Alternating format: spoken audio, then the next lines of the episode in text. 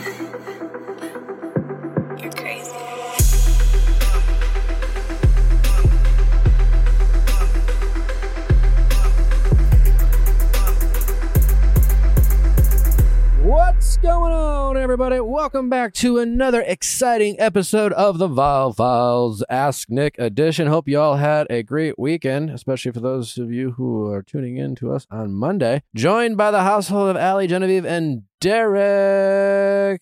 Amanda is back soon. Uh, You guys always are concerned about everyone in the household, so we're just going to you tabs on everyone. Anyway, uh, what's new? What's cracking? What's going on? Guys, I went to Atlanta for the weekend. You Had- did? Had never been there before You've never been to Atlanta. Mm-mm. Why'd you go? because I'd never been there before. You just went. Uh, my friend Caitlin and I were celebrating our 10 year anniversary, and Oh. we said, let's go to a city neither of us have ever been to before. And it was also like combined with her birthday. I just chose an Airbnb. I didn't really know like how the city laid out. The locals referred to it as the drug den. You should have said it in Buckhead. Yeah, I didn't know a single thing. So I accidentally got us staying in the drug den, which Oh, was fun. Did you go to Buckhead at all? I don't know what that is. So my it's like thought the is no. fancy part of town. I wish we would have stayed there. Yeah, Oh, yeah. If you would have asked, I would have told you. To I to probably Buckhead. should have asked. We went rogue. What did you do? Well, we got there and then we went to dinner and then we decided to stop by this Mexican restaurant that was by our After Airbnb. dinner? Well, because the place we went for dinner didn't have any food. Um, just had appetizers. So we were still hungry. an appetizer only restaurant. It what was- the Why did you pick this place? Guys, I You don't sound like me. You sound like You know, like this is, sounds like a exists. vacation I made. Someone who doesn't know how to plan shit, who just like goes by the seat of their pants. And we like, weren't going by the seat of our pants. Like I had a reservation. But like, why didn't you do like appropriate research? Surely you would have looked at the menu and seen, oh, there's only like fifteen dollar appetizers on this menu. But There's we no were hoping items." we were like hoping to order a bunch of them, but the waitress never came back. Like the whole thing we How did you pay? finally she came back. I gave her my Oh, card. Okay. But by that point we were just tired. So then we tried to go to this Mexican restaurant, which was open, not a single person working. There was just like a family waiting to be served. The whole thing was just empty. The family's like yelling for service. We felt like we were in a like a prank. yeah, but why did you pick these places? this is on you. Yeah, this is a you problem. we did go to a speakeasy. Okay, how's that? Um we met an interesting That didn't man. sound like a fun time either. No, Yeah, it was. no. It was. That was one of the best. Yeah. Um, and then They met a man with a cigar. yeah, he was puffing a cigar. He's a doctor, and then Hmm. uh, he was definitely giving like flirty vibes. And then I noticed he had a wedding ring on, but instead of just like asking like, "Oh, you're married," in the middle of him talking to my friend, I said, "What does your wife think about that?" so I was getting a little aggressive, and then he was like, "Oh, I met her when she was my med student." His wife. Yeah, and I said, "Oh, so you're a predator?" You said that, I did. and he said, just kind of brushed it off and we kept talking for like two more hours. Oh. And then he asked for our phone numbers and he pulled out a little black book. "The Yeah, married it goes man with asked the for your phone guy. number." And then it was a little black book. And the first page of the little black book was like, breathe. You can do this. Like it was like positive affirmations. And then you like Himself. whip out the next page How old and is it's this like person? 29. Wait, what? There's a 29 year old married doctor. I thought you were Yeah, gonna say I like did 73. I was picturing No. like bowler hat, cane, No. Suspenders, monocle. yeah, a yeah, cane, yeah. With a cigar. Who has a Yeah. cigar anymore? Under thirty. And inside too. And he met her when she was his med student. Yeah, that's how he phrased it. Who is this Doogie Howser? I don't know. What a weird journey you were on. Hmm. Anyway, uh, do we have a write or enter before we get to our calls? We do. Kind of a pregnancy story. Thought Oh. it was topical. Okay. So she says, Am I being unreasonable or is my boyfriend absolutely batshit crazy? Love that. That's the He wants his mom to stay with us. It's either she's two being months. unreasonable or he's nuts. Yeah. Either she's like just slightly unreasonable or he's just like, like a off little the bit, like a little bit unreasonable. So he wants his mom to stay with them two months before her due date. She's expressed how much that would upset her as she's antisocial and the pregnancy has been hard on her already. he wants mom to come live with him two months prior. That was my question as well. So they she was there for the first trimester, um, and she was there for three weeks and was all over me. Example, she flipped me over mid nap because she feared I would get bed sores. They're just annoying things like that. Off Don't the you bat. get bed sores like weeks after being in a bed? yeah. Yeah, not in the during middle the of a nap. nap? In the middle of a nap. So and she like, what are people supposed to do in the middle of an eight-hour sleep? Flip. Set an alarm. Anyway, She would end up having to be the one to drive the mom everywhere and entertain her because her boyfriend worked long hours. And the last trimester would be the last bit of me time she would get before she some she has someone who needs all of her attention forever. Her boyfriend's from England, so he only sees his parents twice a year. She understands this is a big time for him too, but his life hasn't really changed throughout the pregnancy, and hers has been flipped upside down. He still goes out with his friends, goes to work, he can eat and drink whatever he wants, etc., etc. His argument for needing her to come so early is he needs support. And then she says, What support? I'm the one pushing this thing out. You're just watching it happen. True queen. And then she says, To make matters worse, we only have two bedrooms in our apartment and she would have to stay in the nursery. That's not even complete. So that would be time that she needs to finish it. So she wants to know if this is a reasonable ask, as his family lives so far away, or if we think that she's in the right. What do we think? no, she's in the right. Yeah. Right? For sure. Yeah. I think my- it's one thing for her to come stay. I don't know why she needs to come two months before the and due date. I mean, he's right. Like, what? As someone who's currently supporting a pregnant fiance, I don't need any support. I mean, I'm not, I don't need someone to come to support me. Like, if anyone should come for support, it should be her mom, if she wants that. Well, the only support I guess I need is from Natalie. Like, you know, asking me how I'm doing. I don't, I don't know. Like checking in, perhaps. You know, like certainly doing her part around the house when she feels up for it. You know, as long as the pregnancy isn't kind of like, you know, pulling her down or having one of her bad, you know, sick days, or which obviously happens. But she is more than in the right. But like, yeah, this is her last kind of remaining time. And it's both of their last remaining time as a couple without a kid. Absolutely nuts that she would be living there for two months while he's working. And you're right, and her chaperoning uh, mom Be like around. a full time job to take care of this. I woman. understand his family lives overseas, doesn't get to see mom and dad, but doesn't it make sense to have them post That's what I'm thinking. Even if, okay, with them being overseas, you never know as you approach a due date if it's going to be early. If you, so, I would understand. Okay, they can't just drive over. Well, they don't Let's- have to show up as soon as the baby comes out. They can like miss a couple days. Yeah. But I was trying to give a benefit of the doubt. I was like, okay, maybe like a week or two before if you want to be extra cautious and careful. But the two months before feels aggressive. Well, when I was emailing her, I was like, "Do you think he'd? Do you think he could come talk to us too?" And she was like, "I don't know. I maybe, but I don't know if now is like the right time to ask him." So, but I got the sense that Why not? Why is it? What is this? I mean, it's coming across as a bit of of of of mama boy. Oh yeah.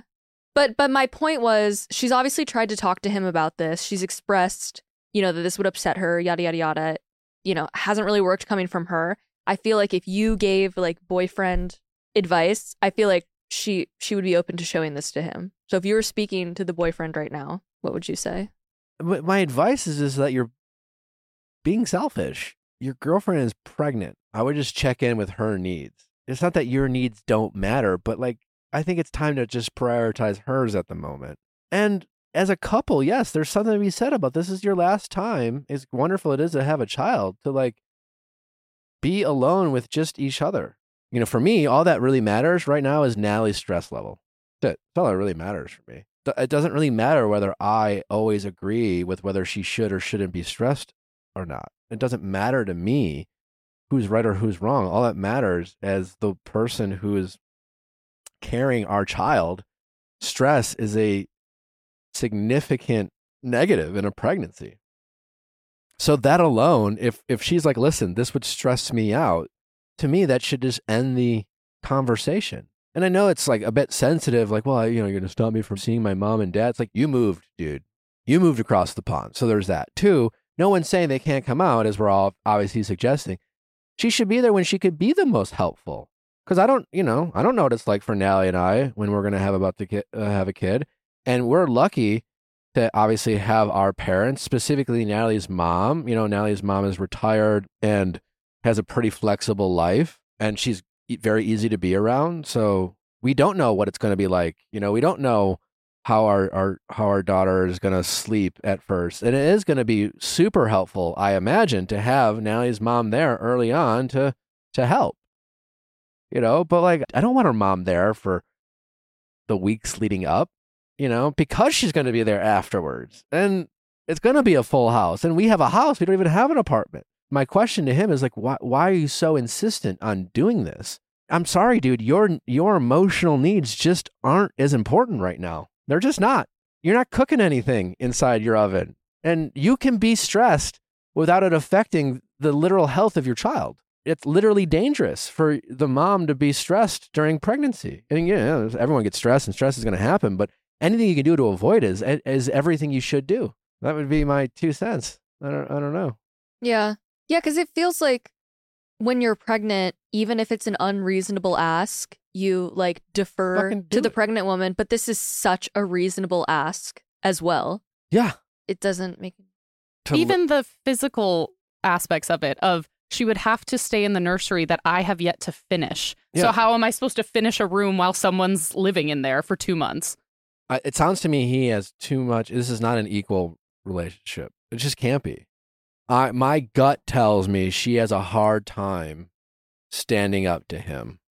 I could be wrong, and I'm going by a little information, but to the point that this seems so reasonable. Like Natalie is an incredibly reasonable, compromising person. I would imagine, and as much as she loves my parents, and she does, if I was like, I need my mommy to be here for two months prior to you having a baby, she wouldn't like wouldn't be a conversation. She'd just say no. Your only focus as a couple up in the it should be like how do you create your house to be a sanctuary? And if it doesn't, then you shouldn't do it. And that includes your parents. And if you need your mom to be there for you to not be a nightmare, then therapy. Anyways, I would love to have him come on, but I'll, I'll be nice. I'll be nice. But I'll let her know. this I'm I'm trying to understand where he's coming from. We're having a hard time understanding. I imagine most people listening have a hard time understanding. I mean, she is too. She literally says, What support? I'm the one pushing this thing out. You're just watching it happen. I also love her. it's hard to disagree with her. And I Yeah, say this it as someone is. who's currently experiencing what they're going through. Like I don't need much support. I spent all day yesterday watching football. Well, and that's the thing too. We all just, like- agree that she should come after Four games. Four I, games. I saw the TV split. I was so stoned. But I'm like, we're all agreeing that they like she can come after. Support after is so crucial, whether it's taking care of the baby, laundry, food. My parents talk about how what a great asset my grandma was during that time of just taking care of the little things that kind of fall through the crack, especially as first time parents. Asking for the support beforehand, that's where we're well, confused. and also clearly, mommy is very overbearing. Clearly, she seems to have been overbearing with the son. The bed sores things is ridiculous. But listen, my advice to our writer inner is you just got to get better at standing up to both of them. And you can do it nicely, but you just have to just say no. I mean, honestly, my advice to her is just say, I'm sorry. I know you want your mom there, but like it's just not happening. I would put your foot down. I hope that she can get to a point where she doesn't have to just say no. Just but just say like it just really I can't have this happen. It's going to stress me out. And also, it would be great if your mom could come and help for like a, a few weeks. If it's going to be two months, fine, whatever. But like, it should be after. If mom's going to be that overbearing, advice to our writer inner, you got to be able to say no to her when the baby comes out about things that you don't want her to do. And I'm sure, you know, mother in law will have some great advice, but you don't have to listen to everything she says. And she's not the boss of you. And it sounds like she's going to try to throw her weight around and be a little bossy because she's used to bossing her son around, is my guess. You're just going to have to learn how to stand up to her. and calmly. Because she even says here like this is so nuts to me so i haven't i've been having a hard time being able to talk about this Mhm. calmly. And then like she even you even call yourself like a crazy a psycho pregnant lady. And so i'm sure like you know you're getting worked up about this which is super fair but the boyfriend might be writing it off as like oh her hormones are acting up. You know like if you're able to talk about this calmly he might be able to see what an insane request it is Yeah, maybe starting with questions as opposed to exasperated statements such as what support I'm the one pushing this thing out. I don't know. Again, Why she- do you she- want your mother here for she- two months? She what is support? pregnant and she is going through a lot of emotional changes. Like, of course, we want her to do it calmly. We say that to everyone. Like, you, your message gets across better when you're calm rather than reactive. But as an, a pregnant person, like, might be hard to do. And it's really on him to recognize that, you know? He doesn't seem great at that though. well, get him on. Get him on. Anyway, sorry you're going through this, but don't let mom come. Or maybe No. write her. Reach out to her directly and say, hey, listen, it would mean a lot to me if you came afterwards. I just really want some space and just kind of nest these last two days alone. I want to kind of spend time alone. And that's okay. Go above boyfriend. if if he's not listening, yeah. Yeah, fair. Yeah. You have to stand your ground on some level. Because right now, if you're telling me that you're saying no and he's saying too bad, that's not acceptable. And if there's going to be a too bad coming from anyone, it should be the one carrying the child. Anyway, we have a great week lined up for you. A jam packed week for you all. Don't forget to send in those questions at AskNick at theviallfiles.com for all things Ask Nick, mediation, texting office hours, sweat sweating the wedding, all of the above. Don't forget, we got Viall Files Plus available to you all. We got a bunch of update specials. We know how much you Ask Nick uh, listeners love your update specials that we drop for you once a month on Viall Files Classic, but there are 13 additional, I think, in counting, update pluses available behind Viall Files Plus. Uh, it's free to sign up. It's a seven day free trial. Let's go to viallfiles.com. Click the tab, and you will be checking out a bunch of updates before you know it. You do not want to miss out. I think that's everything. Let's get to our callers. Question time with Nick. Let's ask Nick your sexy questions. How's it going? Hey, I'm Alex. I'm 31 and I need help um, setting boundaries with my mom with her uh, sort of unstable romantic relationship. Okay, what's so unstable about it? They're just on and off. He they've been dating for like a year and he moved in at the end of June and has already moved out um, and then moved back in and left again. Okay. Um, and so they're he's gone to a different state now, and she's like just doesn't know what's happening with it, and it's all she can talk about. And I feel like I've given her advice and listened, and I just keep hearing the same stories. yeah. How old's your mom? I'm 61. Gotcha. And when you say you need help setting boundaries, are you looking for boundaries like for yourself to set with your mom because she's just kind of annoying you? Or are you trying to help your mom set boundaries with herself with this guy so she's not wasting any more time all of the above? Like what what specifically is the problem that we're trying to solve? I mean, I feel like all of the above, but also mostly with like I spent an hour on the phone with her last night Yeah. listening to the same story. And Yeah. it's like, I don't want to be rude and be like, Mom, I've told you like what I can, like, I've listened. I feel like I've heard the same stories. But at the end of the day, I think my mom is incredible and she deserves the world. And like a non negotiable for me would be leaving twice. You know what I mean? Yeah. How long they've been dating for? They were dating for a year. So your mom's only known this guy for a year. Correct. And in that year And he moved in way too soon. Yeah, but in that year, soon or not, too soon or not, they've lived together twice. They've had too many divorces. Basically, yeah. I mean, fully packed up all of his stuff. Um, she we were at like a different family function and she was watching on her like ring camera.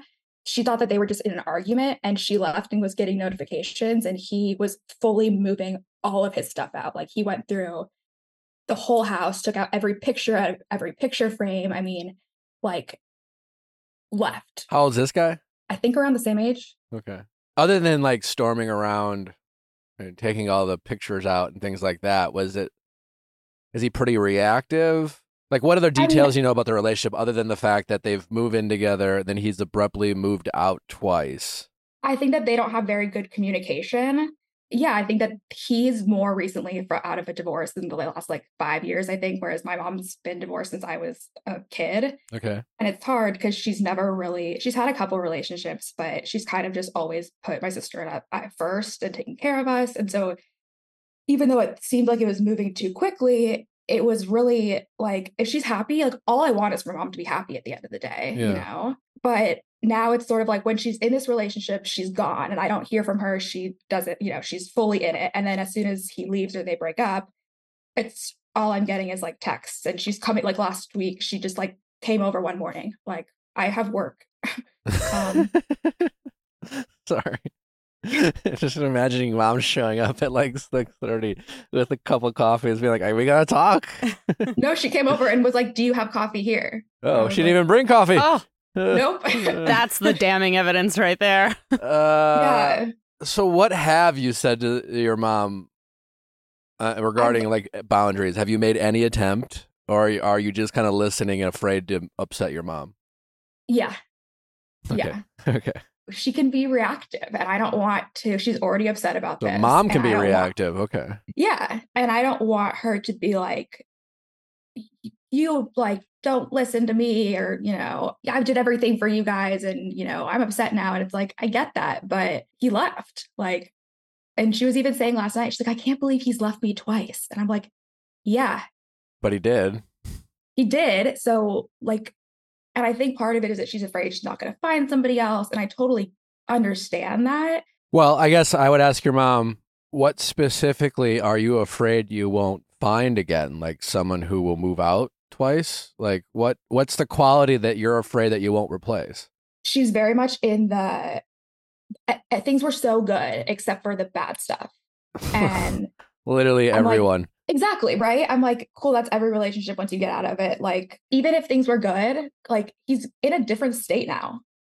Not coming yeah, the back. the first time he moved out, he where did he go? he packed up his car and like went to a like a city nearby um and like stayed at a hotel and he also it's what's the weird thing is he hasn't told any like his kids his family he hasn't told anyone that this is happening he just said like he i guess was like moving out Oh but wait. she doesn't know if they're like he texts her and he's like hey hon how you doing and i'm like block his i told her last night i was like why don't you block his he number? texts no, he's moved out and he's still texting her, "Hey hun, how you doing?" correct i know Old people.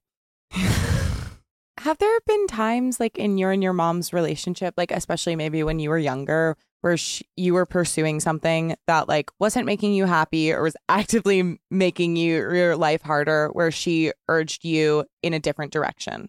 I mean, yeah, even just recently, she I'm in a really great relationship and um but this isn't about me. Anyways, she was like, "You need to not bring up your ex in front of like your new relationship." And I was like she's like, "You just need to move on from that." And I was like, "Okay, like I get that, but that was also 5 years of my life. Like I'm not going to pretend like that didn't exist, I guess." She's like, "Well, you really just need to move on." And I was like, "Okay." but- Okay. So, you saying that I have I have kind of have a different approach to this call cuz I feel like this is less about your mom and her boyfriend and more about you and your mom. You know, 100%. to say that you, you you're calling us and you'll listen to your mom. Your mom has no problem coming over at the butt crack, you know, of the morning. That doesn't even make any sense. Of dawn, Of the dawn. butt crack of dawn, I think is what you're going like- for. It was like 8:30, but still. Yeah, that's okay, whatever. But mom has no problem. I mean, I have a job. yeah. So mom has no problem knowing that like maybe she's busy with work and she's just gonna show up, not even bring coffee.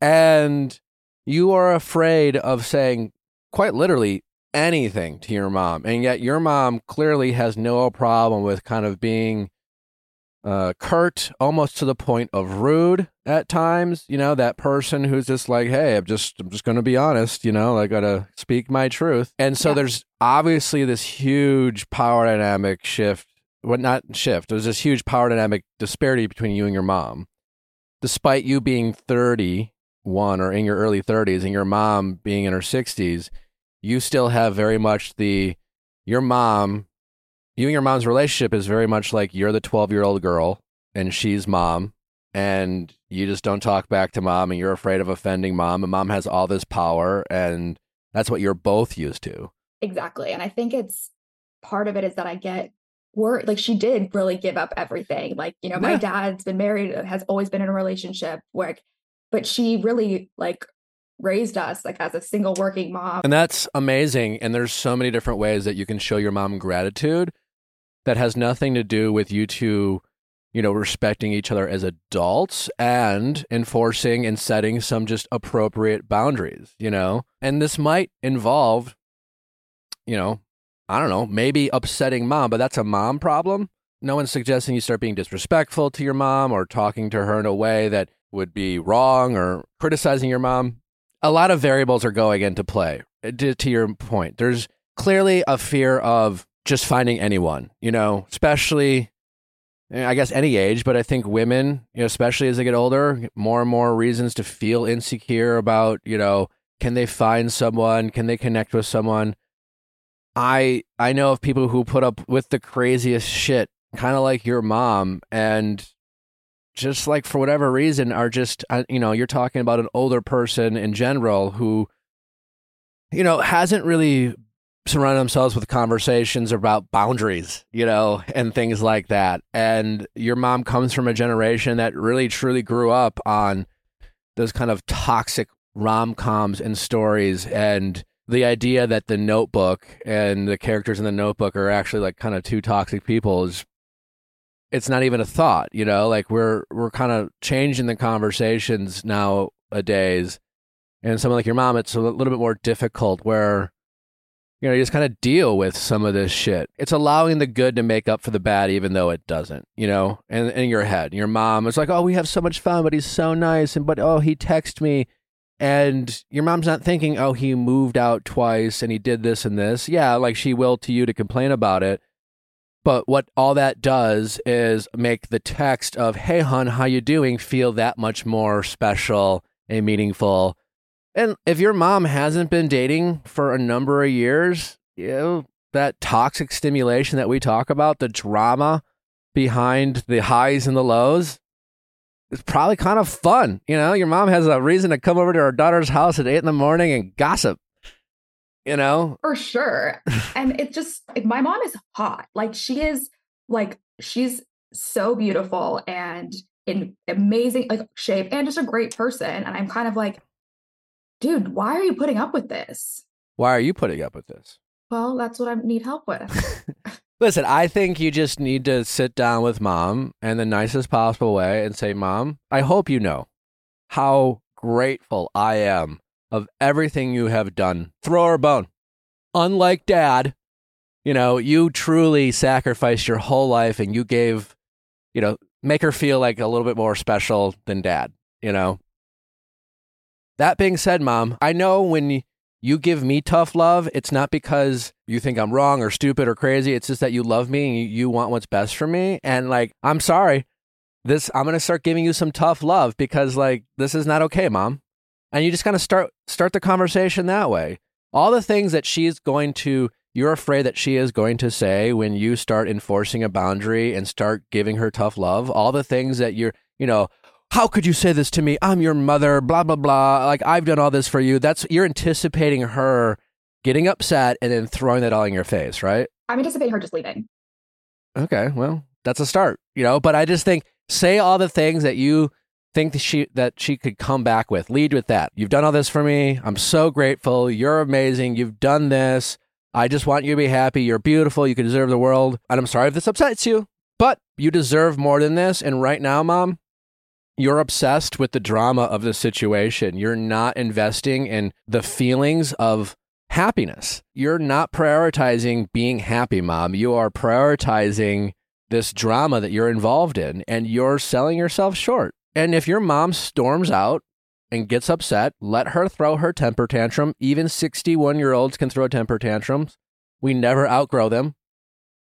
And whether you're 61 or six, sometimes you just have to let them throw their temper tantrum, but you don't give in. You and your mom need to work on having conversations in conflict. And it sounds like you and mom love each other. You're great. You have this dynamic where mom has no problem telling you what's up and being very direct. And because she's mo- the mom and you're the daughter, you put up with it. and You say, yes, ma'am, and yes, mom. But when it's the other way around, mom has no sense of like boundaries or the fact that, like, despite you being her daughter, like, you're a 31 year old woman who's not only capable of making her own choices, but you're also capable of offering some perspective and advice to your mom as well. Like the dynamic has shifted. You guys can be just as much as friends as a mom or daughter relationship. And like as you get older, there's nothing wrong with a parent getting great advice from a kid, you know? It's but you have to do it respectfully and you have to talk. And if you are going to be the per- person in power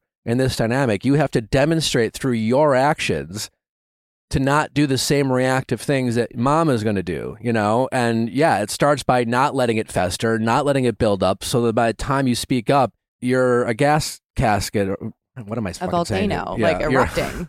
I've come up with the weirdest analogies a, today. ga- a gas Gas gasket. I, An old dog. But like a, a, a volcano, you know? Like, yeah.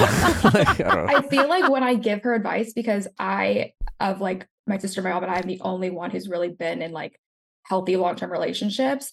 And so I try to give her advice based on like how I how I ended my last relationship or things that I do with my current relationship. And she's like, I mean, I appreciate that, but I've been around a lot longer. don't bring you up. Yeah, don't don't use you or your sister as an example. You don't need to like bring you into the equation to like articulate to your mom that this behavior that she's putting up with is unacceptable. You know what I'm saying? Like this is like baseline would be acceptable for anyone. So when you make it about you or your sister, then it almost becomes competitive. And again, keep in mind from the the perspective that your mom's coming from. I'm the mom, these are my daughters. And your mom probably very much is proud of that and and and and there's value behind that feeling that she feels.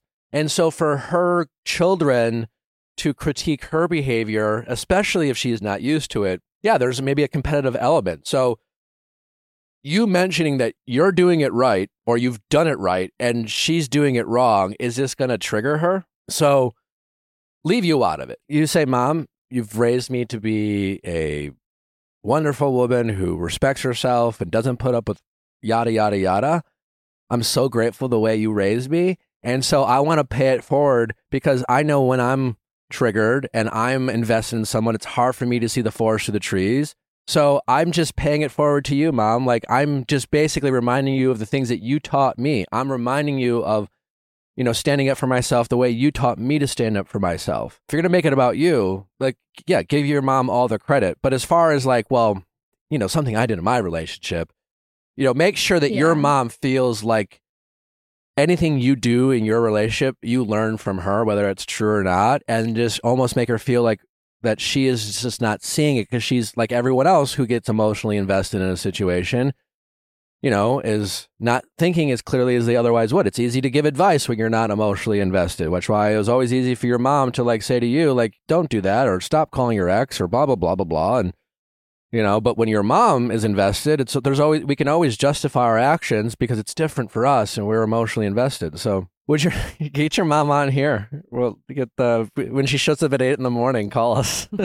I'm scared that she's going to hear this and get mad at me. um, but you're doing this because you love her, you know, and I think that's the message that you really need to like really push on her and articulate that you like at the end of the day, mom, I just want you to be happy, and it makes me sad that you're wasting so much of your wonderful energy uh, on this guy who just you don't deserve to be treated this way. And if your mom is going to get upset at you for saying that, let her. Let her throw her temper. And again, like when we throw temper tantrums, it's not because we're deeply offended and wrong. It's because deep down we know we heard something that cuts a little deep and we know it's true and we're just not emotionally ready to like accept that. So instead of being like, thank you for that early sage advice, we stomp our feet and we scream and we, you know, call people the names. How could you say that to me? You know, and but like, you know, you know, you're fucking, you know, when we see someone do that, you're like, well, thank you for the validation that I'm right. You know, like, Yeah, I just, what if she won't move on? And at what point do I say, like, that I don't want to hear about this anymore?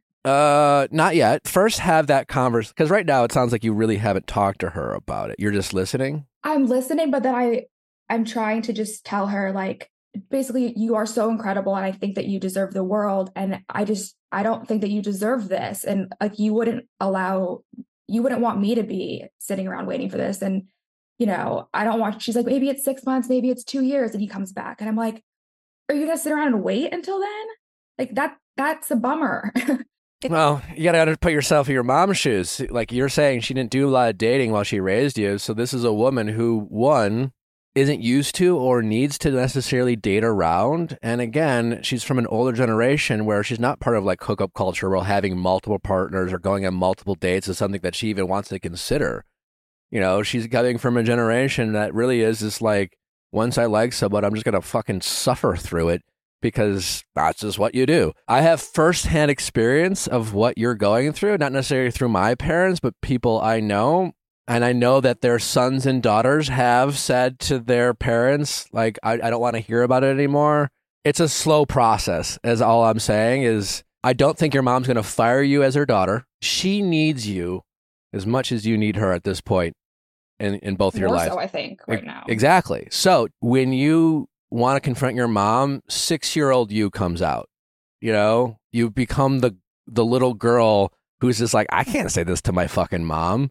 You know, and that fear of like what that's going to mean to stand up to your mom. Your mom's just not going to leave you. She's not going to fire you. Like in that fear of like, if I do this, I might lose my protector, the my parent who's going to protect me and take care of me, and I I need my mom. And that's why for me, I can sit here and say, like, why is it so hard to like just stand up to your mom? She's not going anywhere. She needs you more than you need her, probably at this point. But in the moment, six year old you comes out.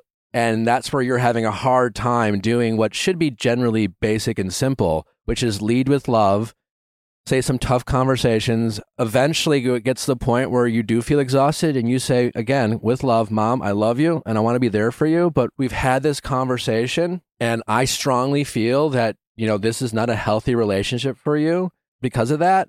Like, I need to like just say, we, we can't talk about this anymore because you're not you're not doing anything different. You're just ruminating over the same thing.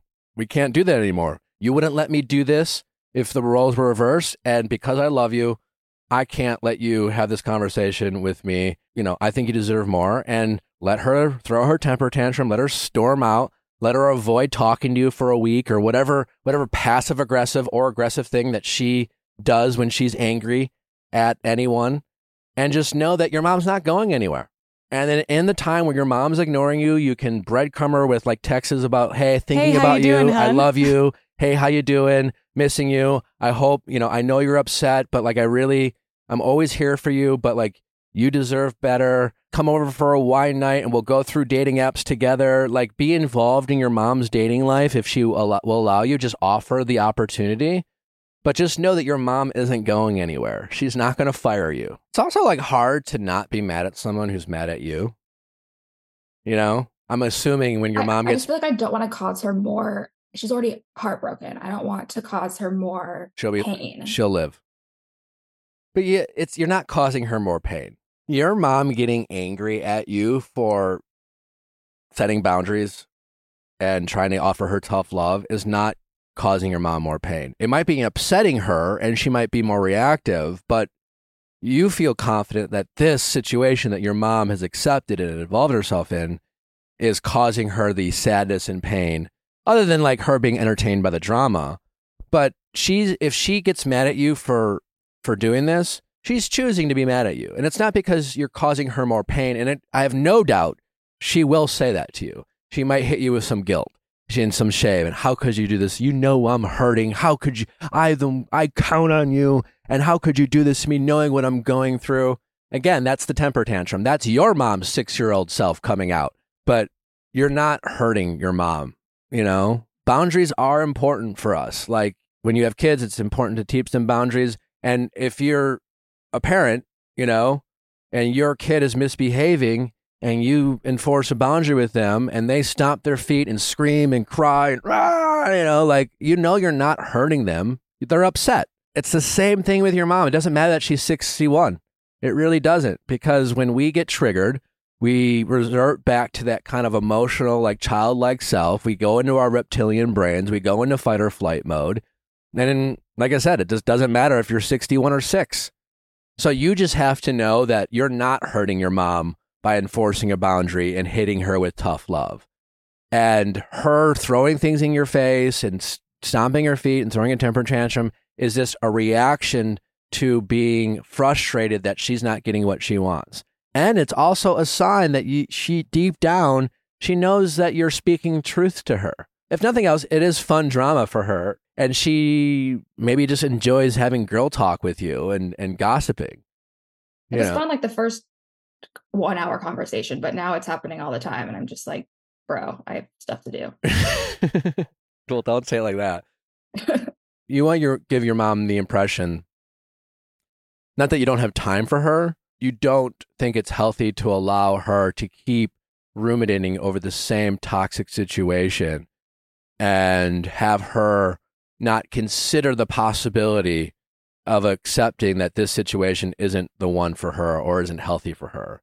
Because to your point, she's kind of in this like, I'm going to sit around forever. I'm just going to wait for him. And that's the where you hit her with, Mom, you would never let me do that. You wouldn't be okay with a guy treating me this way. And I love you too much to be okay with uh, letting a guy treat you like this and having you accept it as normal. Yeah. It's basically exactly what it is. So I guess I'm just nervous that if he does come back around, then I have to just like be fine with it. I don't know. But No, I mean, if you watch, you could go so far as to say, Mom, like, if you're happy at the end of the day, I'm happy, but I, I'm really uncomfortable with this relationship. But uh, we could, we have a lot of things to talk about, but I don't, I don't want to talk about this because ultimately, I don't think it's healthy. And you can, you can set that boundary, and your mom can get upset with you. I, I like, two just, weeks ago she brought him over. well, she's not afraid of you enforcing a boundary. The power dynamic between you and your mom's relationship is all on one side.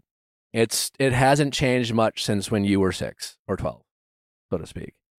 And so you have to find that kind of courage and the words to to and, and the confidence to know that I love my mom, my mom loves me, I'm not hurting her.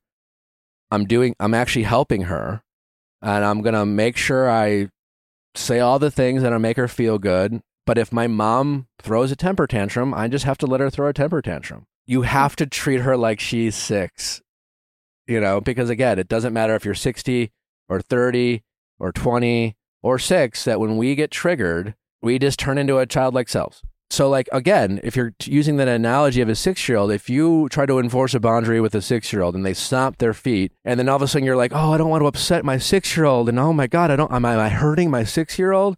And instead of putting him in the corner or putting him in a timeout, you're like, oh my God, you're crying? Oh, no, here's some ice cream. Do you think that child would change their behavior? Do you think you would get through to them? I don't think so. No, no, of course not. You would But- never do that with a six year old. but you're doing that with your mom. So you just have to like bear down and like see that six year old child in your mom. And when she throws that temper tantrum, you don't give her ice cream. You let her calm down.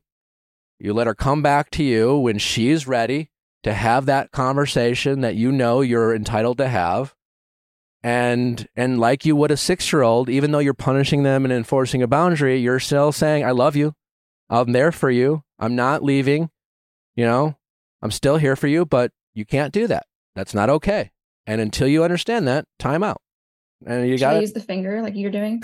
no, but you're just not enforcing these boundaries. And I'm just here to say, mom ain't going anywhere. And in, and in the moment your mom realizes that you're able to enforce a boundary and you're able to stay calm when she reacts, that she she will she'll come around. And you're just kind of reshaping the dynamic with you and your mom's relationship. So, what are we gonna do next? I just think that the next time I see her or she we talk, um, I'm just going to continue to enforce that, you know, I love her and I think she deserves better than this. But if she continues to just want to live in like the drama of it, I guess, or re like keep Well, be careful how it- you use that. Like, don't you? I'm saying Well, I won't say that to her. Yeah.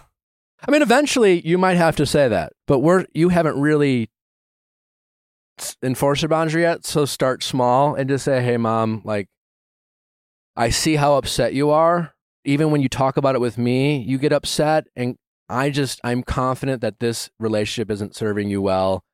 And as much as I want to be there to listen."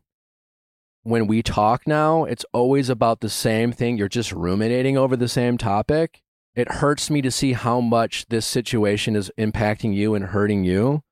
I wish that you would- move on from this guy, and I can't make you do it, but I do feel strongly that you ruminating it and you talking about it still is just keeping you in this kind of unhealthy situation. So I just don't think it's healthy for me to keep talking about it with you. Because unless there's something new, you know, I feel like talking about the same thing over and over is just keeping you stuck. Yeah, that's I mean, that's exactly how I feel. So that just articulated it better than I can. And and then when she throws her temper tantrum, don't don't do the natural thing, which would be to like if she's mad at you, I'm gonna be mad at her. She storms out, you just like you hit her with a "Hey, mom, I understand you is upset. I would be upset too, but I love you and I'm here for you, and I can't wait to talk to you about everything but this." Yeah, Yeah. right. Like there's other stuff in the world. If she's stuck between not having a relationship with her daughter and humbling herself to realize that her daughter can be a valuable like mentor in her life and a valuable friend and someone that she can learn from, I'm, I promise you she'll choose the latter. Okay. All right. Well, keep us Okay. posted. I'm uh, we're invested. We want to know uh, because uh, I think the mother daughter uh, dynamic is is something uh, many of our listeners struggle with. It's tough, you know. Parents Super are bullies. Yeah. Yeah.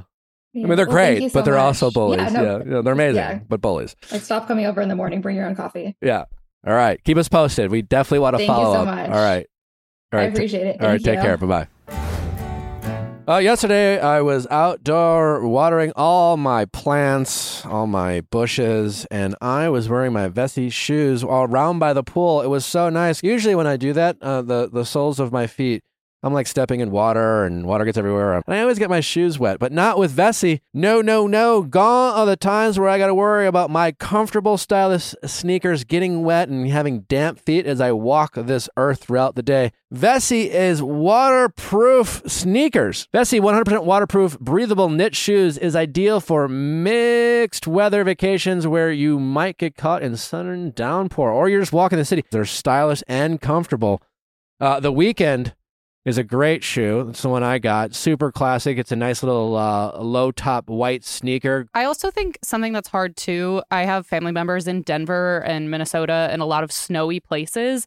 And so then you get to those snowy months and you feel very limited of your a shoe and apparel and the things you're wearing. Like Yeah. how many times can you throw on those really clunky boots? I really love wearing sneakers all year round. And Vessi makes that possible because it's not just rain, it's also snow. It was founded by three uh, people from Vancouver. So they know their sense. weather. If you're like me and you want to be ready for anything rain or shine, you got to check out Vessi.com slash V-I-A-L-L and get yourself a pair today. Again, that's Vessi, V-E-S-S-I dot com slash V-I-A-L-L and get your shoes for the best summer, fall, and winter yet. It doesn't matter the season. Vessi will always keep you dry. Wondery, even the rich. Oh, they're back. You know 'em. Uh, even the rich, the hit podcast that gives you the behind the scenes scoop with some of your favorite iconic celebrities that talk about their rise, the fame, and the tumultuous uh, drama that constantly goes on. Selena Quintanilla was a force of nature. But when a loyal friend betrayed her, she met a fate she never deserved. Even the Rich is a podcast from Wonder that tells you the stories of the crazy lives of the greatest family dynasties to pop culture superstars. In this new season, Viva Selena, you'll hear how she made a massive cultural impact and became a legend the world will never forget, all before her 21st birthday. She had already left a legacy across cultures that would continue for generations. Her huge talent was near, nearly overshadowed by her untimely death. She was shot by a close friend and confidant. The positivity she put into the world will carry on nearly 30 years after her death, and she will always be the queen of Tejano music. Enjoy Even the Rich on the Wondery app or, e- or wherever you get your podcasts. You can binge Even the Rich, Viva Selena right now, ad free on Wondery Plus. Plus. Get started with your free trial at wondery.com slash plus. How's it going? Hi, my name's Erin. I'm 28 years old. I had a threesome and everybody caught feelings. Okay. What's your relationship status? I'm single. Okay. Who did you have a threesome with? I had a threesome with my one of my best friends and her like at the time kind of a fuck buddy. Okay. So three three women. No, a man, a woman and a man. Okay. Yeah. And the best friend is the man? My best friend is a woman. Uh their name is Nat. Okay. So you had a threesome with your woman best friend and her fuck buddy, Yeah, his name is Rory. Rory. Okay. So Okay, so so- Nat is the best friend. Nat's the best friend. Rory's the Rory's fuck her buddy. fuck buddy. Yeah, Now everybody The caught man. feelings. And who did you catch feelings with? I caught feelings for the man for Rory. Okay. Uh, and how does Nat feel about Rory? I believe that they're just friends, that they aren't sleeping. I don't think that they've been having that like friends with benefits relationship for a while. before the threesome happened. Uh huh. So I think they're just kind of friends. What What was your relationship with Rory before you had the threesome? Like, what prompted the Mine? threesome? Yeah, like, I yeah. Can we get a Uh, little story yeah. about like how the threesome even happened? Yeah, so um I had this really great relationship going on with Nat and she had told me about Rory a few times and like she defines herself as gay, but I guess the whole reason why she told me about him was because she had this like one kind of male validation. We had like talked about that topic. Um, so that kind of relationship going on with him. And so I heard a lot about him. We all met up at like a little basement bar uh concert thing one night and like it happened that night. So it was the first night I met him that, Okay. that we had the threesome. And where into that night, where was there like, was the idea of a threesome on the table, or did this organically just happen? I think that Nat had it in her head that it could happen. I've also like been vocal with her about how I've had those experiences before, so I'm like not really uncomfortable with it. Okay.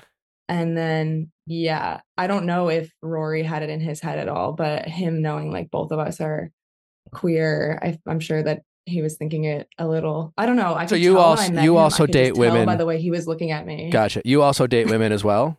Yeah. Okay. And and you said that Nat identifies more as gay, not bisexual. hmm So Rory is just kind of a an outlier for her. Yes. So who when you said everyone catches feelings, what's the love triangle in your head?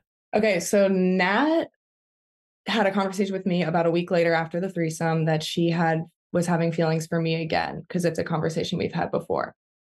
I didn't have feelings for Rory right after the threesome, but it like a month later there was another interaction between him and I where I slept with him alone and then I was like, "Oh, And does does Nat know about that?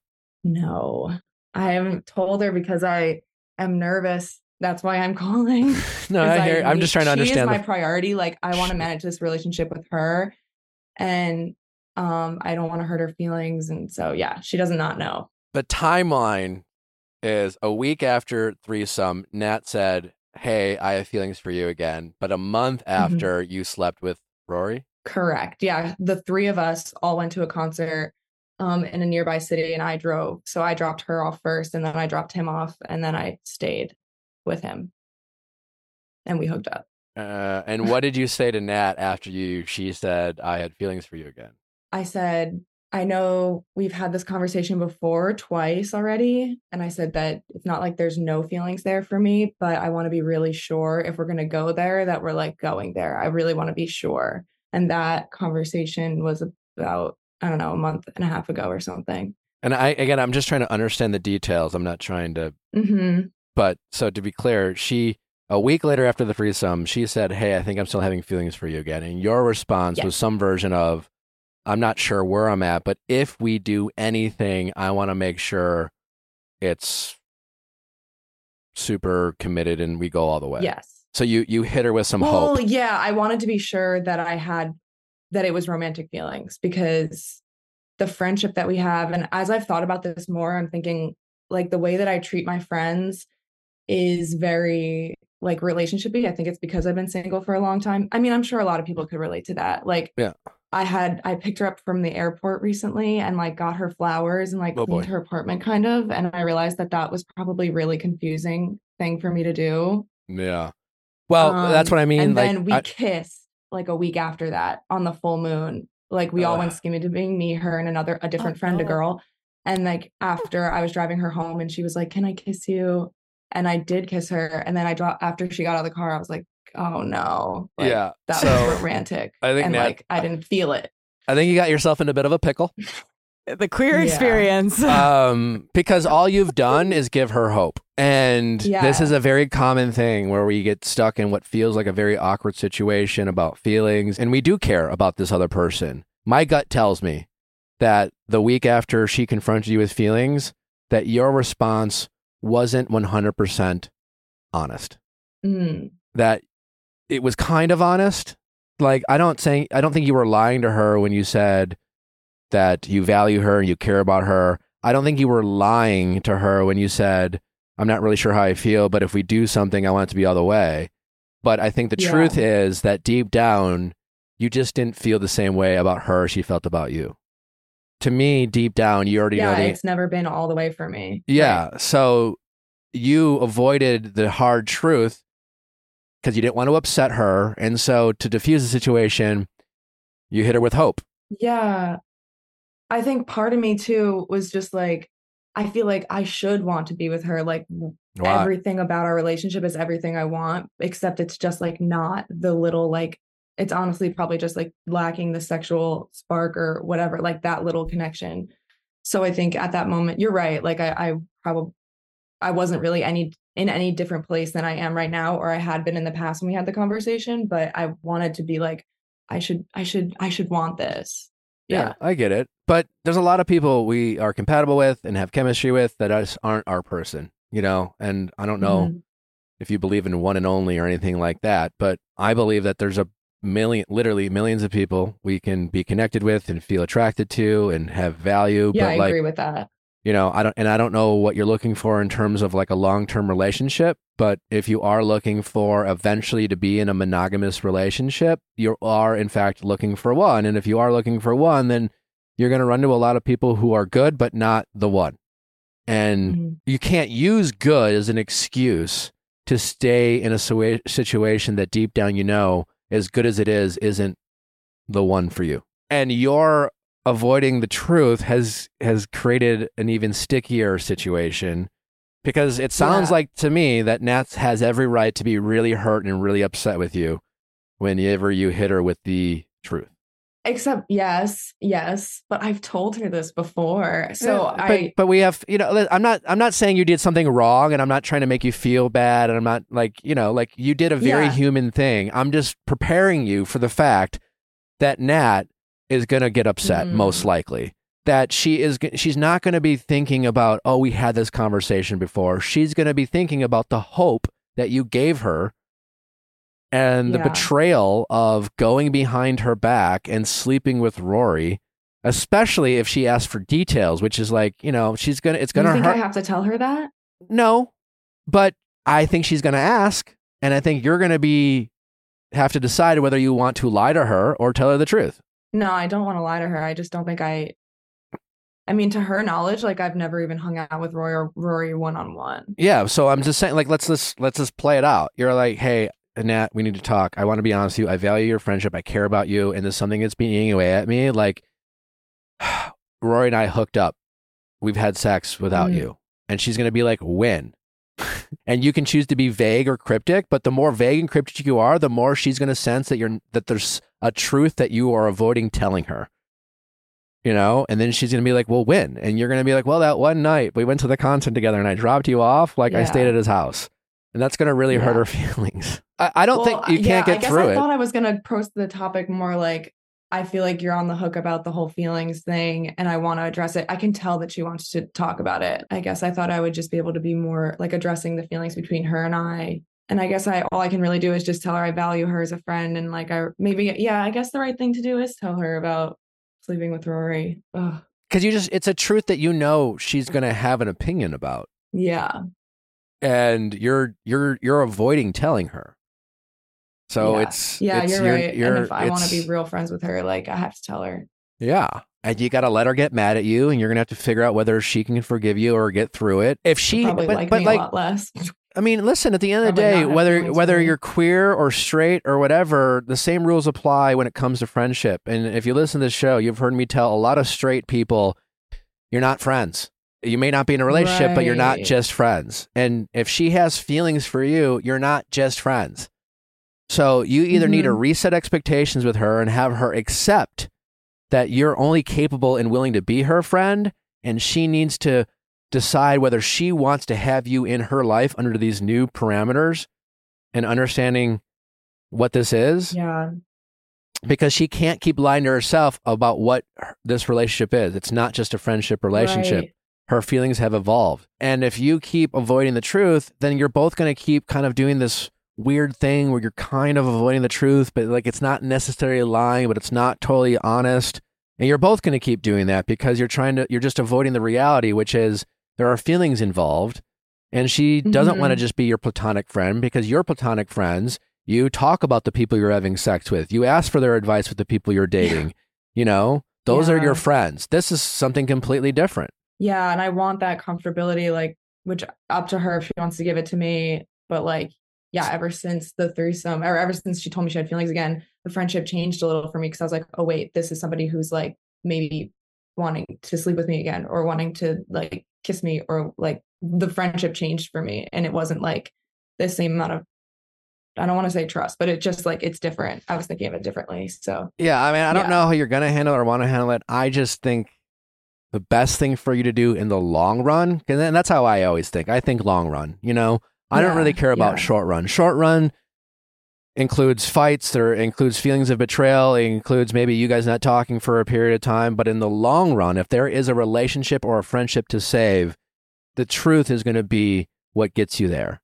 You know, Yeah. and it's going to have to include something like, listen, I just need, can we sit down and talk? I just, I need to be upfront with you. And I know you have every right to be upset. You have every right to be angry at me. I don't know if you're going to be able to accept this, but I hope that we can be friends. And as friends, I don't like that I feel like I haven't been totally honest with you. And I, I don't feel the same way you feel. And also, this happened. She's going to feel used by you. She's going to feel like you went behind her back. You know, she's going to have a right to feel Uh. like she shouldn't be introducing you to other people. You know, oh yeah, that's true. you know, it's not. It's honestly not much different than t- uh, if if you both were just straight, and she had this fuck buddy, and and I uh, stole him. yeah. Ugh. Okay, that's so gross. Okay. Yeah. I love your reaction. I just mean like it's so bad, not gross like to sleep with the same person. I just mean that's not nice. I assume that in the queer community, it's easier to lie to yourself about these things because the lines are so blurred. Her consistency is, "I'm gay. I'm not even bisexual." So it was probably you. That was an I was like, oh, she's not even interested. yeah, that in was an opportunity I for you to be like, "Oh, it's not even a big deal," but deep down, you knew it was a big deal because it's about her Yeah, feelings that's why I towards you, and and she introduced you guys. There's a reason why you avoided telling her the truth because you knew deep down, regardless of what you told yourself, what excuses you made for the situation, you knew it would hurt her, and you didn't want to hurt her yeah. and you didn't want her to feel and you didn't want to feel bad and so you avoided the truth and you have to own Mhm. that. You have to give her the permission to be mad at you and have every right to not want to talk to you. But the reason why you're being upfront is because you do care about her. And even though you don't feel about her in a romantic way the same she, way she feels about you you do value her and you just want to be upfront. And if she's willing to like forgive you then you are here to like work on this friendship. Do not give her false sense of like "Oh, we do this thing and everyone does it gay straight we're it doesn't matter. Yeah. we avoid difficult situations and we think that hope is helping these people you know because we're avoiding disappointment. What it does is just it makes it worse in the long run. Next time something like this happens instead of like avoiding what you know deep down is that you just don't feel the same way if that first week she's like hey by the way these feelings have come up and you and you hit her with the truth being like nat you know i care about you you know i value as a friend. That was a lot of fun but i just don't feel that way. And i just want to be upfront with you. And then had you hooked up with rory she still might have been mad but you didn't lie to her. You were upfront with her and she can be salty about you having feelings for nate but she couldn't get mad at you for being dishonest or going behind her back. Yeah. so and I only pointed that out Okay. so that in the future you don't make the same mistake by convincing yourself that avoiding the truth in the short run and, and hitting it with hope was that was the best solution because you've realized it made a difficult situation even worse. I could do that. Okay. Uh so And then with what do you want to do with Rory? What do you want to do with Rory? So, okay, with him, what I wanted to do was like give some kind of like definitive, like this, this is how I'm feeling. Like, are you interested? Are you not? Kind of a thing.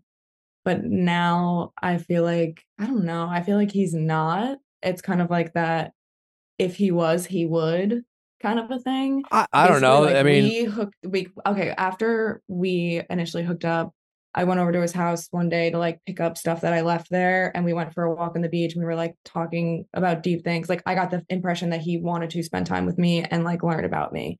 He like directly asked me, like, "What are you looking for?" And I had like taken two hits of like a joint, so I like was very shocked by the question from him. I think because I had a little bit of a crush, so I like didn't really give a direct answer. And then he said back to me, he was like, Oh, so you don't really know what you want. And I was like, No, that's not true. like, I do know what I want. But so like then after I left that interaction, I was like in my head and I was thinking like I need to clarify to him like no, I know exactly what I'm looking for.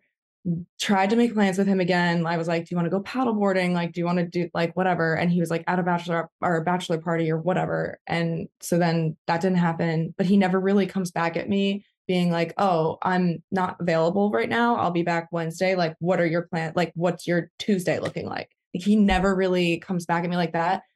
This past Saturday, I tried to make plans with him. He wasn't solid about it. He was like, "Oh yeah, I'll text you now or let you know where we're at."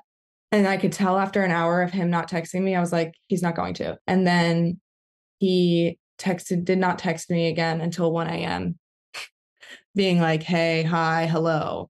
And I did not respond because I actually, what I actually did was just stay in and sleep because I like never get a night off. I work a lot and I'm in school. So I saw it the next morning and I was like, yeah, okay. So I see what he thinks of me. Well, I, I don't. I have no idea what he thinks, and either do you. But you're not a good communicator, Ah, okay. and you're you're playing a lot of games. I don't know. If I were him, I would be fucking confused too. You know, and like guys, you know, I think That's the av- what I was wondering. Like, am I confusing him? probably, and like it, he might just be like, I don't know. What is his understanding of of Nat and that relationship? Is he in? So we've talked about it. Him and I have talked about it a lot. We've talked a lot about dating and like what we're looking for. So, and I don't I don't- understand you for would those conversations how he's not like, oh my god, you are exactly. We have so much common interest, but whatever. But you also come you you sound to me like someone who just isn't sure what they want and is kind of in this kind of complicated these situations. You're you're not a good communicator. And so he's just like, you know what? I don't know. She's not that serious, but she's I fun. do know what I want though. But you're not communicating that. So do I do that? I feel like I've tried to, but like that's You- the thing. you I haven't tried. I don't know. You- you have- like Well, we have a good sexual connection, and then we have a lot of things in common. So Great. from my perspective, I'm like, I want to get to know you more. sure. So I feel like I've reached out to try to make plans to do that, and I'm not really getting a lot back until it involves me but touching his body, and then suddenly he's you available. know, you know. Well, yeah, he's a guy, so you know he's. But your your relationship has been based off of sex. It's a sexual relationship. You both are guilty of the foundation of your relationship is sex, and and that's Mhm. something. If you want to change it, you're going to have to have conversations with him about that. But right now, you're not in any type of committed relationship. You're both kind of guessing about your feelings, and while you what you claim is direct is far from it.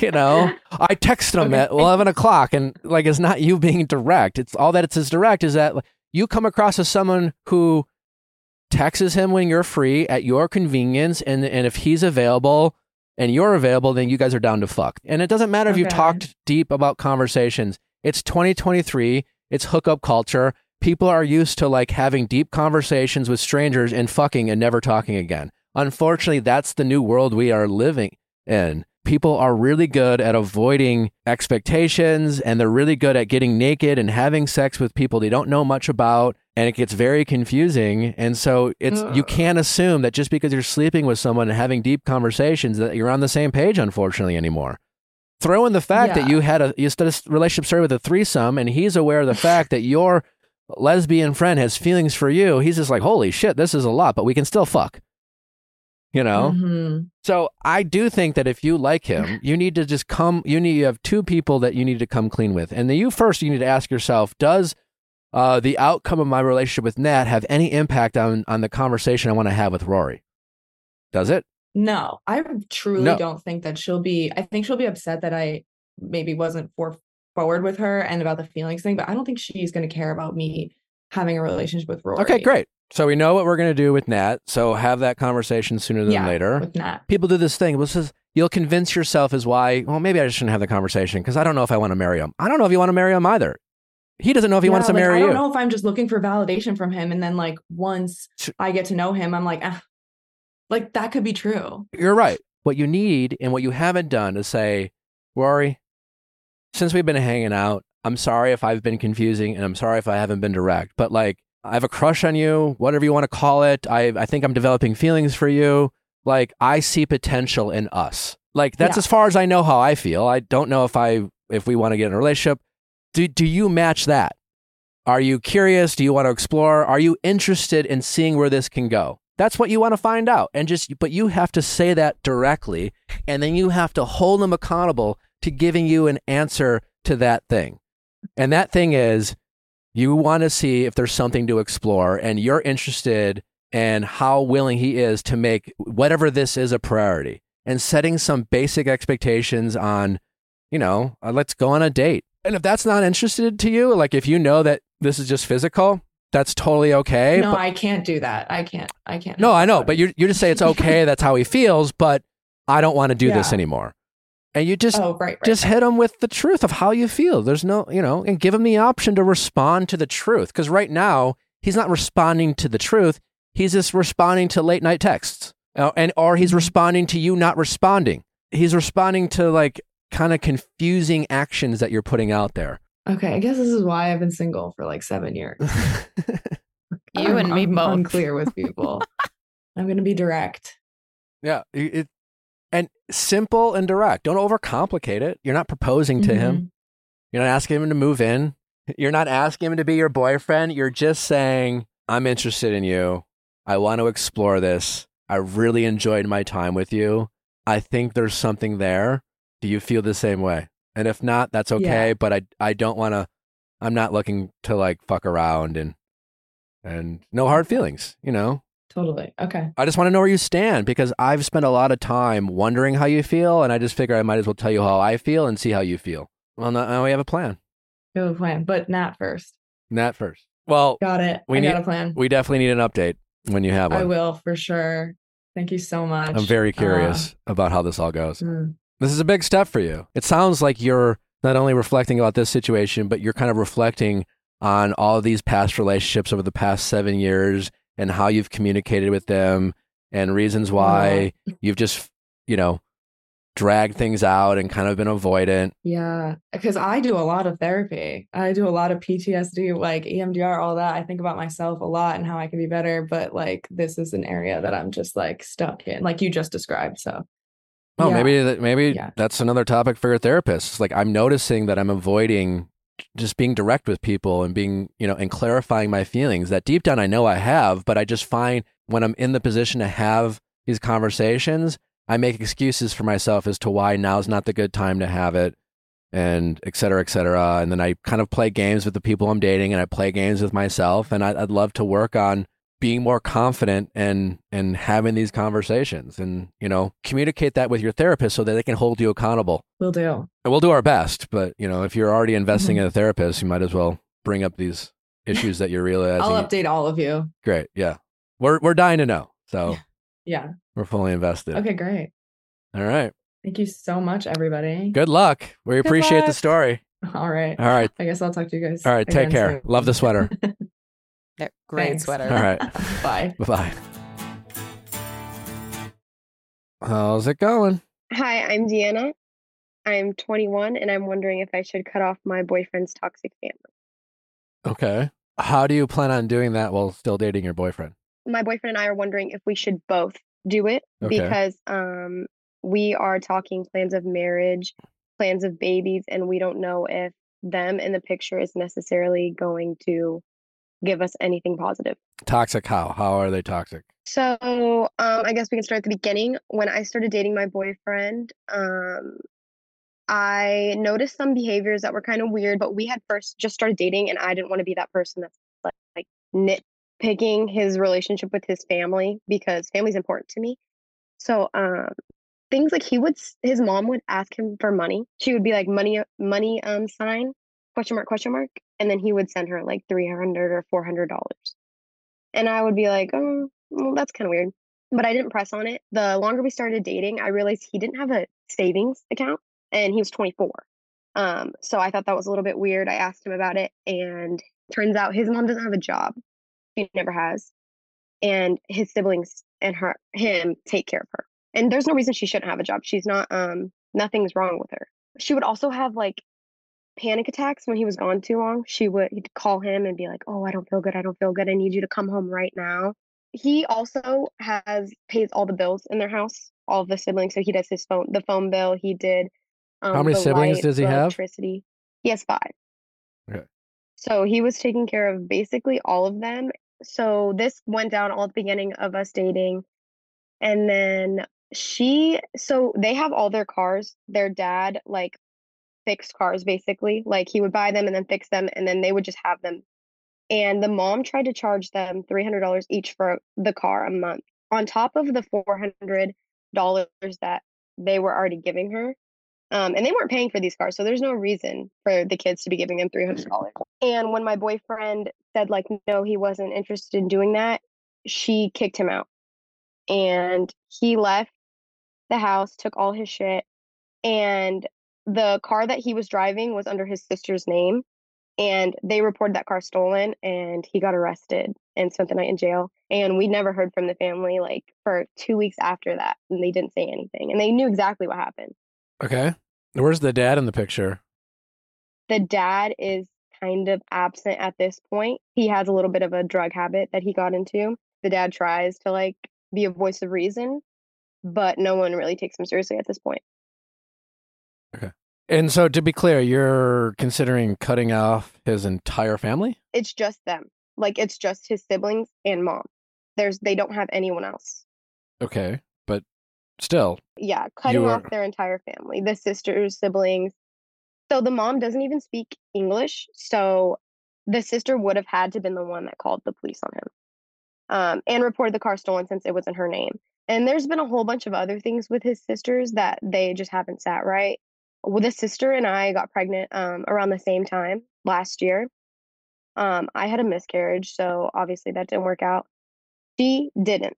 And I guess um, during some problems with the family, her and her mom said that I was jealous um, that my baby didn't live to be, you know, like hers. I'm so sorry. Yeah. yeah, I mean that that's that's I- I'm sure tough, and I'm sorry. It's fine, but family's so important to me. And when I was pregnant, that's the reason why, like, I wanted this to work so bad because, like, when I have kids, like, I want them to be able to, like, know his family. You know what I mean? You know, the reporting it stolen. That's that was shitty. That sucked. It just, just sounds like cutting them off might be a little extreme. I think maybe we should start with trying to like set some boundaries, and then trying to enforce them. So this has been going on for like three years. So that was the first year of our relationship. We started talking again to them um, when I got pregnant because his youngest sister, she um really like started to become my friend a lot and like wanted to like get to know me. And I was like, cool. We became really close. And she was like opening up to me saying that um all this financial abuse is still going on. Cause at that time, like my boyfriend was out of the house.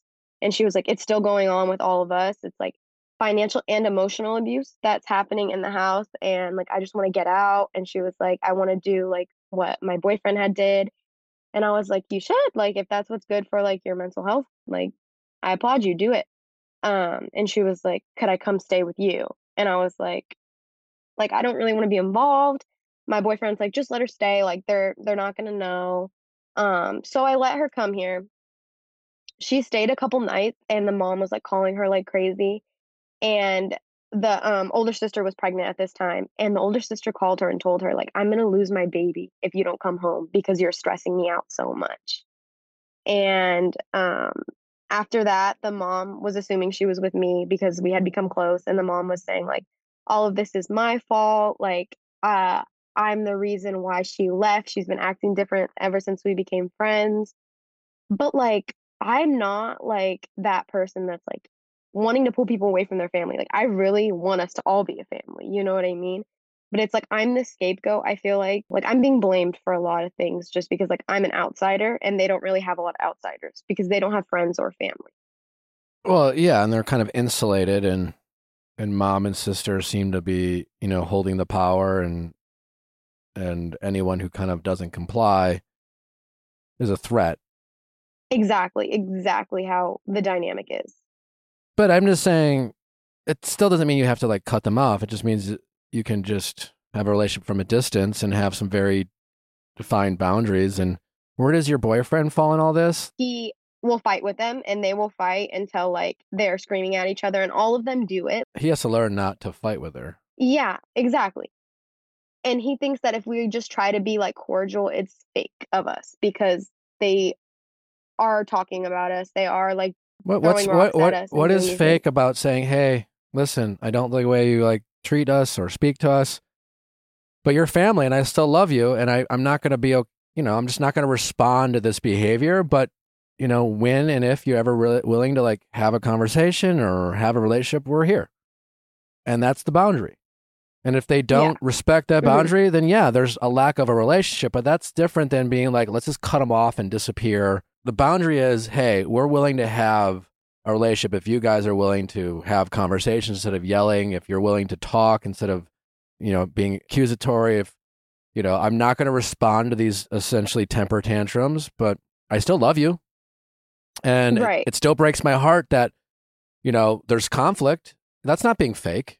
you Yeah, know? it just feels like every time we do try to like, for example, so we were supposed to go. The sisters and I were supposed to go to a concert. Uh-huh. One, the old, it was like a girl thing, and the oldest sister invites her boyfriend, which was kind of weird. Um, we didn't know why. I asked the younger sister about it. I was like, "Did you hear she invited her boyfriend?"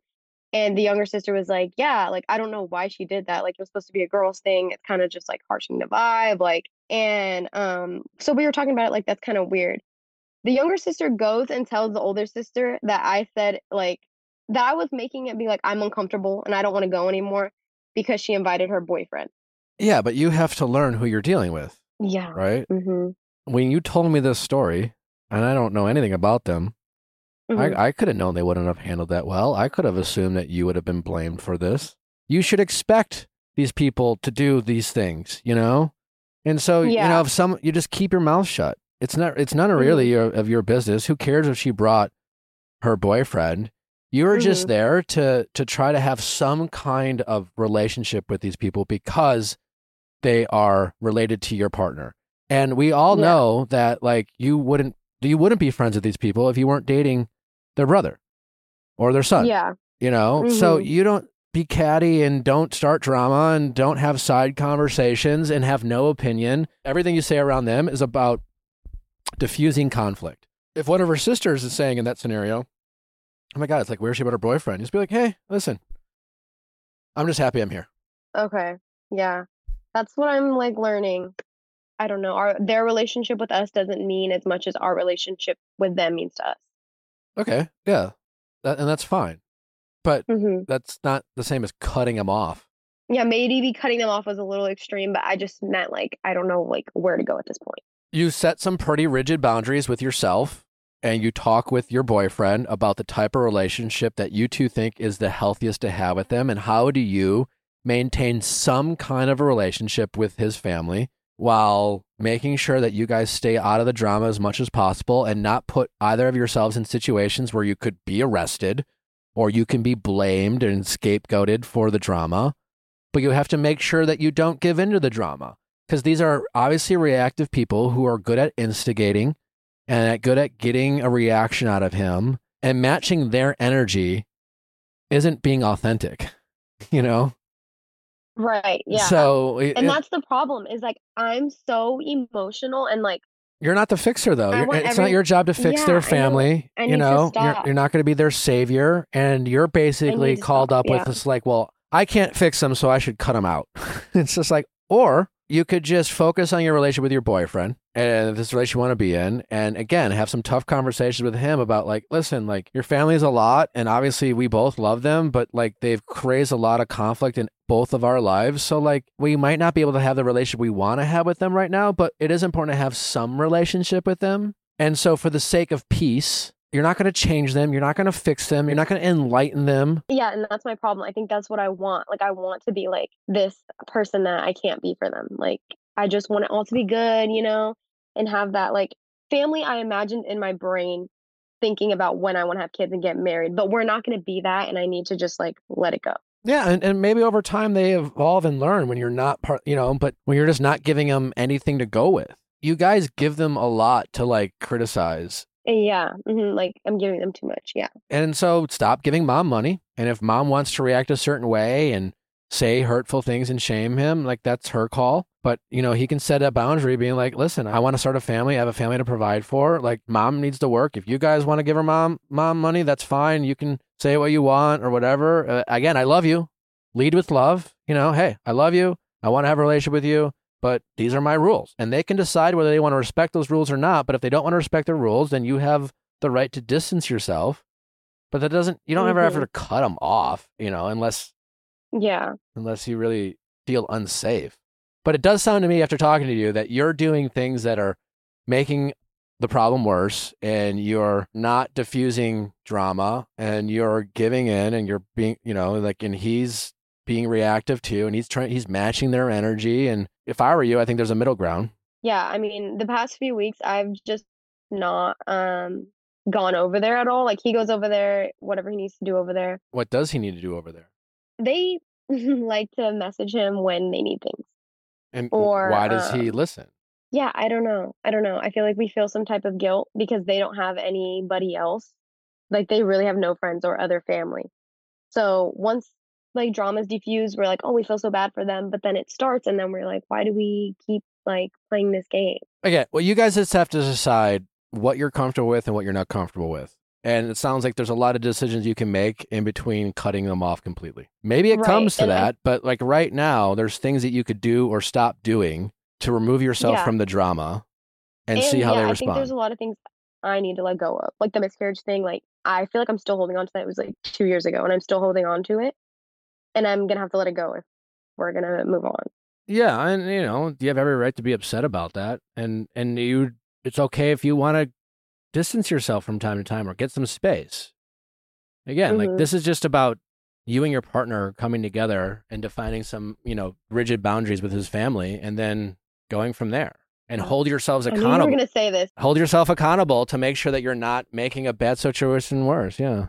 Yeah, okay, you're right. I just I don't know. I just always want like there to be peace and like us to get along, but it's just like that's not the family I chose, I guess. Yeah, you just need you you you need to be on the same page with your boyfriend, and it doesn't even sound like you're totally on the same page. And you guys have to come up with like, what is he what is he doing? You know, and kind eventually, of just like I care less. I could care less. Like we have your family, and I'm like, well, he could. That's not true. He's still he's go, he's still going over there. He's still responding. mm-hmm. He does care, and he should care. It's his family. You know, you don't have we don't have to what I say. pretend to That's what I care. But there's a again, there's a middle Mhm. ground. You know, and he can still love them, and they Yeah. can be upset with him all he wants. You know, especially if he's just gonna say, "Hey, I, I'm I'm no longer gonna do this or that," and you know, he's allowed to change a behavior that he thinks is is not healthy for himself, and they are allowed to get mad at him Mm, for it, and they'll they'll throw their temper tantrum. But you know, now it's just a bunch of people being reactive and making threats, and then not following through with those threats. Yeah, it's like fighting fire with fire. yeah. Yeah. So right now, because to me, you saying, "Well, should I cut him off?" is you guys admitting that you're incapable of setting and enforcing boundaries. So you're just going to cut him off. It's just that they when they when the mom isn't getting what she wants or there's certain boundaries, it's like, oh, you guys don't come over here. You guys don't make the effort. She told us that we should be going over there three times a week. She can say whatever she wants, but don't. Yeah, It, it doesn't require you to like argue with her or fight with her about it or make it a Mhm. big deal. You can just simply say, "Yeah, sorry, I can't do that," and you can let her be mad. like I don't want anyone to be mad at me because like I don't ever go out with like the intention of someone being mad at me and I'm really bad at like having serious conversations because I cry all the time. Like I like I just hate any type of confrontation. Like I'm very sensitive in that way and like I just want us to get along. Like I wish that like they knew that was just my intention. Like I just want us to get along. I want you guys to be like how my family is with him. Well, don't say that. That And I'm not gonna say And I'm not I like that. I relate to But, that like- so much. I like I I cry when people yell at me. I cry when I have like I was gonna cry right conflict. no, like I'm I will cry like I I be crying. And like I I think it's like yeah, some people just happen to be born being able to like have conversations without crying, but it's like I wasn't born that way, you weren't born that way, doesn't mean we can't become that way. And the only way to like get better at it is to do it and to be bad at it and still keep doing it and like get a little bit better at it every time. And I have a slightly different perspective on this because for a really long time, I, I thought like cutting people off from family was like never, never, never, ever an option. And then I made a friend who is currently like her and her husband are not in contact with either of their families.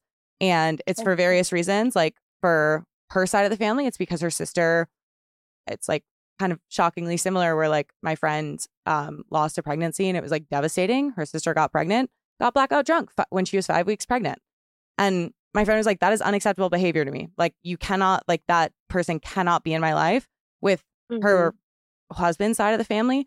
Things got violent and like it was unacceptable and they could not be in each other's lives. And so for I, think uh, it wasn't until that that I really thought it was even on the table to cut people off, but I think like thinking about what your like non-negotiables are you know when you think about kind of those boundaries and like having those like no matter what we walk away and like having that be a conversation you have with your boyfriend and like yeah. that way you don't feel Mhm. powerless and you know that like there it's not like you're just going to take no matter what they throw at you like there is an endpoint and i think knowing that there are certain things that are unacceptable will make it easier to navigate the things that are like really difficult but not that like non-negotiable walk away point Yeah, and I think that's the hard thing too is there's so many opinions that like get in my head. Like my mom, she's very non-negotiable. She has non-negotiable. She was like, no, this family put you guys in danger when you got arrested. My boyfriend is um very Hispanic, like you can tell, and my mom didn't like that because of how dangerous it is um with Absolutely. Hispanic people. And my mom didn't like that they put us in that position, um, like because it was really scary. Um, Yeah. and Yeah. she's like "Mm, that's her non-negotiable and so there's so many different opinions and i'm just like i don't know where i'm standing because i'm so easily swayed with emotions like So i can understand every everything. decision you and your partner make has to be is this going to create more drama or is this going to avoid drama?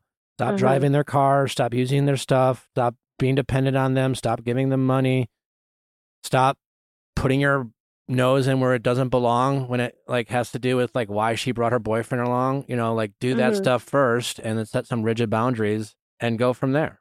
You know, and just make Mhm. sure that you and your boyfriend are on the same page, you know, and Mhm. and be connected and prayer, you know, be a team and and and do this together and figure out ways to have them in your life. Something is better than nothing when it comes to family, and and, and as long as that something is peace. yeah i agree I wish I could give you a hug. I'm sorry. Like it's a really, it's Yeah. a really difficult situation. yeah it sucks i'm not gonna cry but like i always want to cry but um yeah it is i just feel like i expect so much like family wise because i have a great family and it's just not there you know Mm-hmm. Yeah. But then maybe it's even a, a greater reminder of just like how grateful you and your boyfriend can be Mhm. for your side too. Like, It is because my boyfriend doesn't live with them anymore. Um, he doesn't pay them money. He doesn't drive their cars. This was in the beginning of our relationship. He actually lives with my uncle now. Um, uh, and my family's really taking care of him. And I just, I don't know. We have birthday parties, we have baby showers, we have all these things, and like we're Hispanic, so like family's really important. Like we have the in-laws over, and like we mesh, but they can't do that, and it, Mhm. it's just hurt. Yeah. But just do what you can to help the situation and don't make a bad situation worse. And time can heal things, but lead by example with how you want the relationship to be, and don't give them ammunition. Being happier is better than being right. Mm-hmm. Right. Sorry for crying, guys. No, Don't it's all right. don't apologize. apologize. Yeah, okay. Well, thanks for the advice. I knew you were gonna say this. That's why I felt like I needed to call because I'm like, I feel like when you give advice to people, it's like advice that I would see myself giving to people, but I don't do it for myself. Yeah, that's pretty Like. I'm very just like, Well, it's because you're Yeah. invested. It's, you're, you know, you're emotionally compromised. All right. all right. All right. Well, good luck. Take care. We definitely want to follow up. You know, what you know, what have you been working on? Like, I, you know, like a, a month, I want to know like what you've implemented or what changes is how what conversations have you and your boyfriend had about like, you know, making sure that you guys every time you interact with this family, how do you like try to make a peaceful situation? Again, just it's not about being right. It's not about being a fixer. It's just like having them in your life on some level because, like you said, family is important to you. So just do whatever you can to make them happy without, you know, giving away money or, you know, compromising on your boundaries. But you don't have to lecture them or, you to know, not be so prideful. yeah. Yeah. You, you don't need to be right and you don't need to fix them. Yeah. Okay. That's my problem. I don't need to fix them. I'm gonna just write that down. I'm sticking it somewhere. Yeah. I don't need to fix anyone. Just myself. All right. okay. Thank you guys. All right, so good luck. Thanks for listening. Don't forget to send in those questions at AskNick at theviallfiles.com. Bye.